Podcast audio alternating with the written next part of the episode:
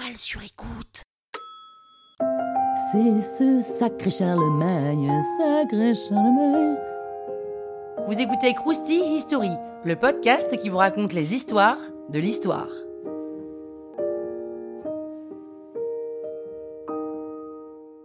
Dans l'épisode sur les Mérovingiens, on a parlé de Charles Martel qui avait récupéré le pouvoir des Mérovingiens et qui a lancé sa dynastie des Carolingiens.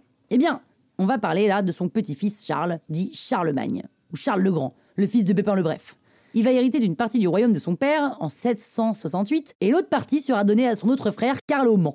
Toujours la fameuse méthode de Franck qui fout le bordel en divisant le royaume entre les enfants. Par chance, son frère meurt. Alors oui, le pauvre, mais ça évite quand même un énorme conflit. Charles se dit que ça tombe bien, qu'il va pouvoir réunifier le royaume franc, et il s'approprie l'héritage des deux neveux en bas âge. Pendant toute la première partie de son règne, il va nettement agrandir son territoire, et pendant une trentaine d'années, il va avoir une obsession pour les Saxons qui vont lui résister. Et ça va pas être un tendre, il est tellement à bout qu'il massacre des prisonniers, il ravage le pays, il les convertit de force au christianisme. Mais après ça, le plus dur est passé, puisqu'il va conquérir d'autres peuples voisins plus facilement. Et il finit par régner sur une grande partie de l'Europe occidentale à la fin des années sept cents. Le jour de Noël de l'an huit cents, il se fait couronner empereur par le pape, empereur d'un grand royaume très hétérogène entre des Bretons, des Germains, des Espagnols, des Danois. Charlemagne va passer tout son règne à unifier tout ce beau monde. Il impose ses nouvelles lois dans tout le royaume. Il est aussi très impliqué dans les affaires religieuses, qui lient très fortement à ses affaires politiques. C'est d'ailleurs pour ça qu'il sera en conflit avec l'Empire romain d'Orient pour des divergences religieuses. Charlemagne est tellement impliqué dans la religion qu'il conseille même des évêques. Il crée des écoles pour les hommes d'église parce qu'il est choqué que certains ne savent même pas lire. Pour lui, seul un clergé instruit peut diffuser ses réformes. Et plus tard, ce sont des fonctionnaires qui intègrent ces écoles. L'empereur va aussi être à l'origine de ce qu'on appelle la Renaissance carolingienne. Il encourage vivement la culture, les arts, les lettres, toujours tournées vers la chrétienté, un peu comme l'école qui est réservée à des fins religieuses. Et à la fin de son règne, il ne lui reste plus qu'un fils en vie, Louis le Pieux. Ça tombe bien, ça évite encore de séparer le royaume. Et alors qu'il est encore vivant, Charlemagne couronne son fils.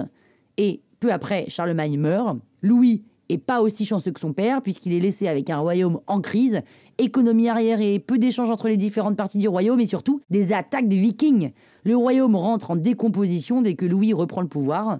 Ses fils se révolteront même contre lui. Et sinon, petite anecdote assez incroyable sur Charlemagne, il était polyglotte. Il parlait le latin, l'hébreu, l'escadron, qui est un ancien serbo-croate, le grec et le syriaque, un dialecte araméen. Et il n'a donc jamais eu besoin d'interprète. Ça, c'est solide, hein ? Ouais, solide Charlemagne. Croustille, hein ? La toile sur écoute. Mom deserves the best, and there's no better place to shop for Mother's Day than Whole Foods Market. They're your destination for unbeatable savings. From premium gifts to show-stopping flowers and irresistible desserts, start by saving thirty-three percent with Prime on all body care and candles. Then get a fifteen-stem bunch of tulips for just nine ninety-nine each with Prime. Round out Mom's menu with festive rosé, irresistible berry chantilly cake, and more special treats. Come celebrate Mother's Day at Whole Foods Market.